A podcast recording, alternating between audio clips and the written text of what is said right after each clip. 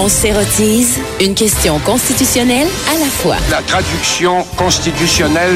La question constitutionnelle. Et quelle est la question constitutionnelle du jour, euh, Patrick Taillon? D'abord, bonjour. Bonjour Antoine. Bien. Oui. C'est au fond la suite euh, de, de la chronique de la semaine dernière euh, Oui. avec Jean-François Gibault. On avait vu comment le départ, l'important départ, hein, parce que un juge, la Cour suprême, c'est un juge sur neuf. Donc, Ben à chaque oui. fois que ça, ça peut euh, influencer euh, la suite des choses. Donc, comment le, le départ du juge Clément Gascon arrivait à un drôle de moment et, et comment il arrivait un peu en, son, son mandat a été... là, il a démissionné, c'est Il- important. il prend a- sa retraite. Il y a neuf juges euh, à la Cour Exactement. Il y, en a suprême, euh, trois qui viennent du Québec parce que le, le Canada est un pays dualiste. Donc, il y a à la fois une, euh, une importance d'avoir euh, évidemment des, des juges francophones et anglophones, mais surtout ici d'avoir des juges avec une formation en droit civil et des Ah juges oui. avec une formation en common law. Parce qu'on est un pays ou une fédération de bijuridisme. Alors la semaine dernière, on a vu comment euh, Clément Gascon euh, a été nommé après une controverse, une des plus importantes dans l'histoire de la Cour suprême, c'est-à-dire la nomination du juge Marc Nadon qui avait avorté pour toutes sortes de raisons, qui avait même été, qui avait fait l'objet d'un renvoi en Cour suprême. Et comment cinq ans plus tard, au moment où il faut le remplacer, arrive une autre crise euh, à l'intérieur de la Cour suprême, c'est-à-dire une, une enquête sur euh, les fuites qui ont eu lieu en marge de l'affaire Jody Wilson-Raybould, c'est-à-dire on se rappellera euh, que euh, a été publié il y a à peu près deux semaines là, des révélations qui disaient que euh, Judy Wilson-Raybould et le comité consultatif souhaitaient la nomination d'un juge euh, Glenn Joyal et le premier ministre Trudeau pour des raisons idéologiques et politiques, a écarté cette recommandation et a plutôt nommé Sheila Martins. Donc, on voit que il y a, y a des considérations politiques et idéologiques qui jouent dans la nomination des juges. Bon. Aujourd'hui, si, si tu le veux bien, on pourrait regarder un peu la, la suite des choses. Oui. Euh, Qu'est-ce qui nous attend pour euh, le, le remplacement de ce juge québécois? Euh, Je pense que le, premier point ici, c'est c'est la chronologie. Hein. Euh, L'élection à date fixe. Je sais que je suis un peu hors sujet en parlant d'élection à date fixe ici, mais l'élection à date fixe a des conséquences insoupçonnées.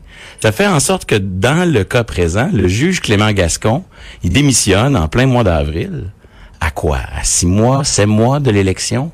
Donc, par sa décision toute personnelle de retrouver sa famille, de prendre sa retraite bien méritée, il choisit qui va le rem- pas qui va le remplacer, mais quel sera le gouvernement qui va le remplacer. Oui. Il aurait pu attendre quelques semaines, attendre après l'élection, et tout à coup, il aurait eu indirectement une Est-ce influence. que ça fonctionne pas comme ça depuis très longtemps aux États-Unis avec les... euh, Ben, d'une certaine manière, aux États-Unis, ils ont, de- ils ont des élections à date fixe et on essaie de calquer ce modèle-là. Première conséquence insoupçonnée, tout à coup, euh, le juge peut un petit peu choisir son moment de départ pour choisir le gouvernement qui va... euh, choisir le gouvernement qui va le remplacer. ouais. Deuxième euh, élément important sur euh, la suite des choses, ben c'est évident que Justin Trudeau et son gouvernement vont s'empresser de, de, de, de remplacer le, le juge Clément Gascon euh, pour évidemment avoir une influence maximale. Donc, euh, on, on va avoir un, un processus qui va s'accélérer et, et c'est pas l'idéal. Peut-être que l'idéal aurait été d'attendre que l'enquête sur les révélations du scandale Judy Wilson-Raybould puisse euh, être menée à son terme. On apprend dans ce scandale qu'il y a des considérations idéologiques là où, où- là où on nous dit que non, euh, normalement c'est c'est un processus consultatif et neutre. Il y a des sont que de recommandations. purs esprits. Alors, qu'est-ce qu'on voit? On voit qu'au fond, le, le- le processus est en deux étapes. Il y a un comité consultatif présidé par l'ancienne première ministre du Canada, Kim Campbell, qui, qui fait un travail, je dirais, administratif. Puis à la fin, il y a un processus discrétionnaire, politique. Et là, on, on tend des fois à minimiser l'importance de l'un par rapport à l'autre. Et c'est cette, j'espère que cette enquête nous permettra de voir un peu plus clair. Donc là, c'est un juge qui vient du Québec. Alors, le Québec devrait avoir un rôle dans le choix de, de ce prochain juge-là, de, de son successeur. C'est à mon sens l'un des plus importants dysfonctionnements du fédéralisme canadien. On a des règles du jeu dans une Oh. constitution sur le partage des compétences, mais à chaque fois qu'il y a un litige pour arbitrer le partage des compétences, ben, tous les juges sont nommés par l'une des parties, c'est-à-dire par Ottawa. Imaginez là que dans, je sais pas moi, dans les séries éliminatoires de la LNH, c'était toujours la même équipe qui choisissait les arbitres. Peu importe la compétence des arbitres, peu importe le- la, la rigueur avec laquelle ils s'acquittent de leurs devoirs, il y a un problème de perception. Canadien, je sais pas. euh, Toronto. Toronto, puis c'est c'est les joueurs du, c'est les, c'est, c'est les patrons du Canadien qui décident de qui va être l'arbitre. Et même si les arbitres sont compétents, ça, Ça crée un problème d'apparence. Donc, non, depuis toujours, on souhaite que euh, les, de- on cherche à fédéraliser, à mettre du fédéralisme judiciaire dans la procédure de sélection des juges. C'était un des objectifs de l'accord du lac Meach. Et là, je pense qu'on a un test ici pour le gouvernement Legault, un gouvernement qui se dit prêt à agir pour défendre les intérêts du Québec. Mais là, c'est important de rappeler qu'il y a rien dans la Constitution canadienne qui empêche de qui empêche le gouvernement fédéral de s'auto-appliquer l'accord du lac Ce qui est bien, c'est que dans le gouvernement Legault, il y a une ministre qui est à la fois ministre de la Justice, Sonia Lebel, et elle est aussi ministre des Affaires intergouvernementales canadiennes, donc ministre du fédéralisme, comme, comme, Et- comme et- tu l'écris. euh, Exact. Et, Patrick. et, et, et, et cette ministre, pour l'instant, elle a un parcours presque sans faute. Hein. Elle a un parcours, et là, elle aura un test sérieux. Euh, Est-ce que, euh, dans sa défense des intérêts du Québec, quelles sont les, les exigences qu'elle va poser? Parce que là, on nous dit souvent,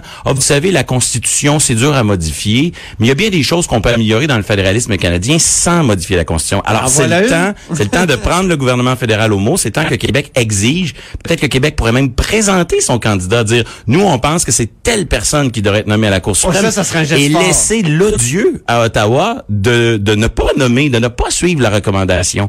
Et dans un contexte où Ottawa est déjà un peu sur la défensive avec les révélations dans l'affaire Jody Wilson-Raybould puis l'enquête qui a lieu en ce moment sur le processus de nomination des juges, mais justement peut-être une co-nomination avec le Québec, pas une simple consultation là. On se met d'accord sur le choix de l'arbitre.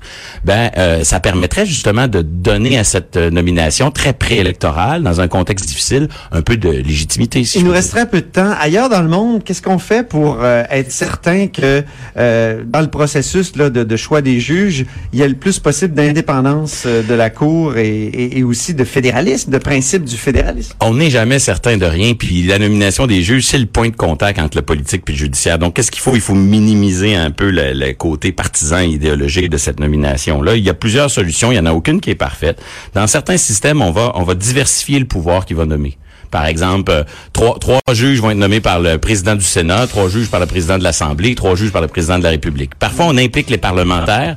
Parfois, des majorités qualifiées permettent d'avoir un consensus transpartisan. Mais dans une fédération, la solution la plus simple, c'est de faire participer les entités fédérées, que ce soit le fédéral plus les entités fédérées qui choisissent parce que ça se passe par une chambre haute euh, qui représente les, Ben. les, les entités fédérées ou par les entités fédérées Merci. elles-mêmes, mais c'est la solution. Merci beaucoup, Patrick Tarion, pour cette analyse et ce- ce- cet appel à l'action de la part du gouvernement du Québec.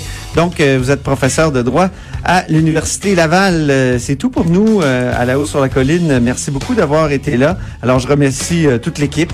Joanie Henry à la mise en onde, Alexandre Moranville et Véronique Morin à la recherche. Et c'est Lise Ravary, qui est en remplacement de Sophie Durocher, qui est là aujourd'hui à On n'est pas obligé d'être d'accord. À demain!